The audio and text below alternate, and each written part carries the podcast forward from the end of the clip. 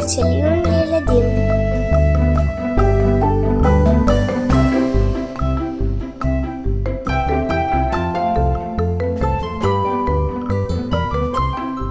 היי, אבא, תראה את המודעה הזו. זכר להקל יתקיים ביום ד' י"ז תשרי תשפ"ג בשעה שש בערב ברחבת הכותל המערבי במעמד נשיא המדינה והרבנים הראשיים לישראל. אף פעם לא שמעתי על זה. בטח, בפעם האחרונה שעשו זכר להקל היית קטנה מאוד, את לא יכולה לזכור. אבל מה זה הקל? ולמה עושים לו זכר? מה מזכירה לכם המילה הקל? לי זה מזכיר את המילה קהל. נכון, הפירוש של המילה הקהל הוא שמצווים על כל הקהל להיקהל, להתכנס. והמקור של המילה הזו, הקהל, הוא מהפסוק בספר דברים בפרשת וילך. הקהל את העם, האנשים והנשים והטף, וגרך אשר בשעריך. פעם בשבע שנים מצווה משה את עם ישראל להיקהל, להתכנס כל העם ביחד. את ההתכנסות הזו עושים במוצאי שנת השמיטה, בזמן שעם ישראל עולה לרגל לכבוד חג הסוכות. אתם יודעים, חג הסוכות היה החג שככל הנראה הייתה בו את העלייה לרגל הכי גדולה מכל החגים בשנה. ולכן הוא המתאים ביותר להתכנסות כזו של פעם בשבע שנים של כל עם ישראל בבית המקדש בירושלים. למה דווקא בחג הסוכות? דבר ראשון, חג סוכות נקרא בתורה גם חג האסיף, והוא נחגג כשכל העבודות החקלאיות כבר הסתיימו, ופירות הקיץ כבר נאס... נאספו ברובם אל הבתים. לכן העם היה פנוי יותר משאר החגים מההטרדות של עבודות השדה, והעם היה יכול לעשות את הדרך הארוכה לירושלים. תזכרו שבעבר לא היו רכבים. המסע לירושלים ארך הרבה ימים, לפעמים אפילו כמה שבועות, ולא היה פשוט בכלל לעלות לירושלים. בנוסף, הרבה אנשים הגיעו לירושלים כבר לקראת יום הכיפורים, כדי להשתתף ולראות את העבודה המיוחדת של הכהן הגדול בבית המקדש. ומי שכבר הגיע ליום הכיפורים, כנראה לא חזר הביתה לסוכות, אם הוא גר מרחק של כמה ימי הליכה מירושלים. אגב, בגלל שחג הסוכות הוא בסוף הקיץ, בסתיו, אנשים הגיעו בסביבות הזמן הזה לירושלים, גם בגלל מצוות ביקורים. ביקורים זה לא בשבועות? שבועות זה הזמן שבו אפשר להתחיל להביא ביקורים לבית המקדש. אבל רוב הפירות שגדלים בארץ ישראל הם פירות קיץ, והתקופה הזו של תחילת השנה הייתה כנראה גם תקופה שהרבה אנשים הביאו את הביקורים שלהם לבית המקדש. וכך יצא שבעלייה ארוכה אחת לירושלים היו יכולים להרוויח גם את מצוות ביקורים, גם להיות בבית המקדש ביום הכיפורים וגם להישאר לחג הסוכות. אתם יודעים, חג הסוכות הוא גם החג הכי חגיגי בבית המקדש. מקריבים קורבנות מיוחדים במשך שמונה ימים, ובכל לילה היו חגיגות מדהימות של שמחת בית השואבה, שהיו נמשכות עד עלות השחר. אז היו מביאים מים ממעיין השילוח שנמצא מתחת להר הבית בעיר דוד.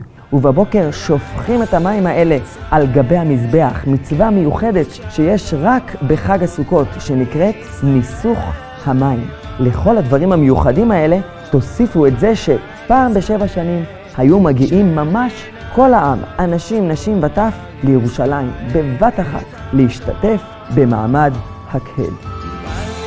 ישראל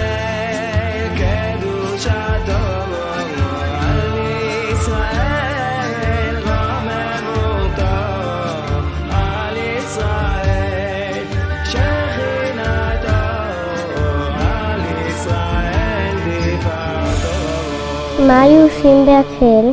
במעמד הקהל כל העם היה מגיע להר הבית, והמלך היה עומד על בימת עץ גבוהה מיוחדת שהכינו לו, ואיתו היו עומדים כל האנשים החשובים של העם, הכהן הגדול, ראש הכנסת, השרים ושאר הכהנים, והיו מביאים ומעבירים בין כל האנשים החשובים האלה ספר תורה מיוחד, שלפי חלק מהשיטות זה היה ספר התורה שכל השנה היה מונח בקודש הקודשים. כשהספר היה מגיע אל המלך, הוא היה קורא מתוך התורה לעיני כל העם פרשיות מתוך ספר דברים, כמו לדוגמה פרשיות שמע ישראל והיה עם שמוע, וגם את הפרשייה של מעמד הר סיני ועשר הדיברות כפי שהן מופיעות בספר דברים. זו הייתה גם ההזדמנות של המלך ושל המנהיגים הרוחניים של העם, כמו הכהן הגדול או חכמי התורה, ללמד את העם תורה ומוסר.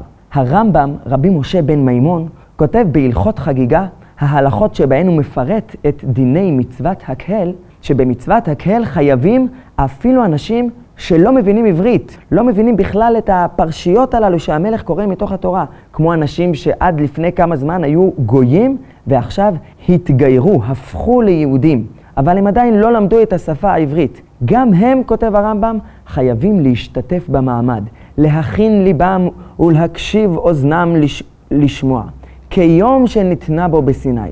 גם האנשים הללו, הגרים, אולי לא הבינו את המילים של הפסוקים שהמלך קרא, אבל הם הרגישו את האווירה המיוחדת שהייתה באוויר בזמן מעמד הקהל.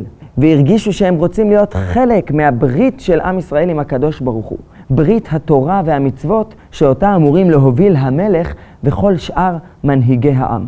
המעמד של הקהל היה כל כך מרגש ועוצמתי, כל כך מרומם, שוודאי שכל מי שהיה שותף לו, אפילו אם לא ממש הבין את מה שנאמר בו, הרגיש ממש כמעט כמו במעמד הר סיני. מהרנו, מהרנו, בבניינו, אוי מסמכנו, מסמכנו, בתיקונו, ואשר כהנים לעבודתם, ולווים לשירם ולזמרם, ואשב ישראלים. גם היום יש מעמד הקל? היום, שלצערנו אין לנו בית מקדש, ואין חובה לעלות לרגל לירושלים בחג, אז גם אין חובה לקיים את מעמד הקהל. אבל לפני כ-120 שנים חי יהודי שקראו לו הרב אליהו דוד רבינוביץ' תאומים, שבקיצור נקרא גם האדרת. האדרת היה רב חשוב באירופה, ובסוף חייו עלה לארץ ישראל והיה הרב של ירושלים, הרבה לפני שהוקמה מדינת ישראל.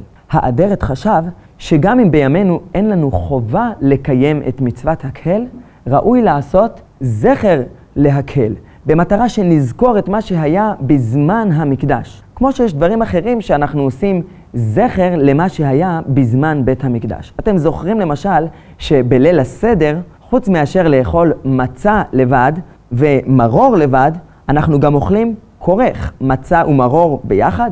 זה זכר למקדש, שאז היו אוכלים את קורבן הפסח יחד עם מצה ומרור, וזכר לזה גם בימינו עושים כורך, רק בלי קורבן פסח שאין לנו. אז הרב האדרת חשב שנכון לעשות גם זכר להקהל, ובאמת, קצת זמן אחרי שהוא נפטר, בשנת תש"ו, שנתיים לפני שהקימו את מדינת ישראל, התחילו לעשות זכר להקהל בירושלים בכל המועד סוכות. מי שהוביל את הזכר להקהל הראשון היה הרב יצחק הרצוג, שהיה באותו הזמן הרב הראשי האשכנזי של ארץ ישראל. ומאז, כל שבע שנים, במוצאי שנת השמיטה, היו מקיימים זכר להקהל. את המעמד של זכר להקהל מקיימים ברחבת הכותל המערבי, ובדרך כלל משתתפים בו הרבנים הראשיים, רבנים ואנשי ציבור חשובים, ולפעמים גם נשיא המדינה. בשנת תשמ"ח, לפני 35 שנה, השתתף בזכר להקל נשיא המדינה חיים הרצוג, וגם קרא בתורה. כן, כן, הנשיא חיים הרצוג היה בנו של הרב הראשי, הרב הרצוג, שארגן והוביל את מעמד זכר להקל הראשון, יותר מ-40 שנה קודם לכן. השנה, תשפ"ג, אמור להתקיים מעמד זכר להקל בחול המועד סוכות ברחבת הכותל, וגם השנה השתתף ויקרא בתורה נשיא המדינה יצחק הרצוג, בנו של הנשיא חיים הרצוג והנכד של הרב הרצוג.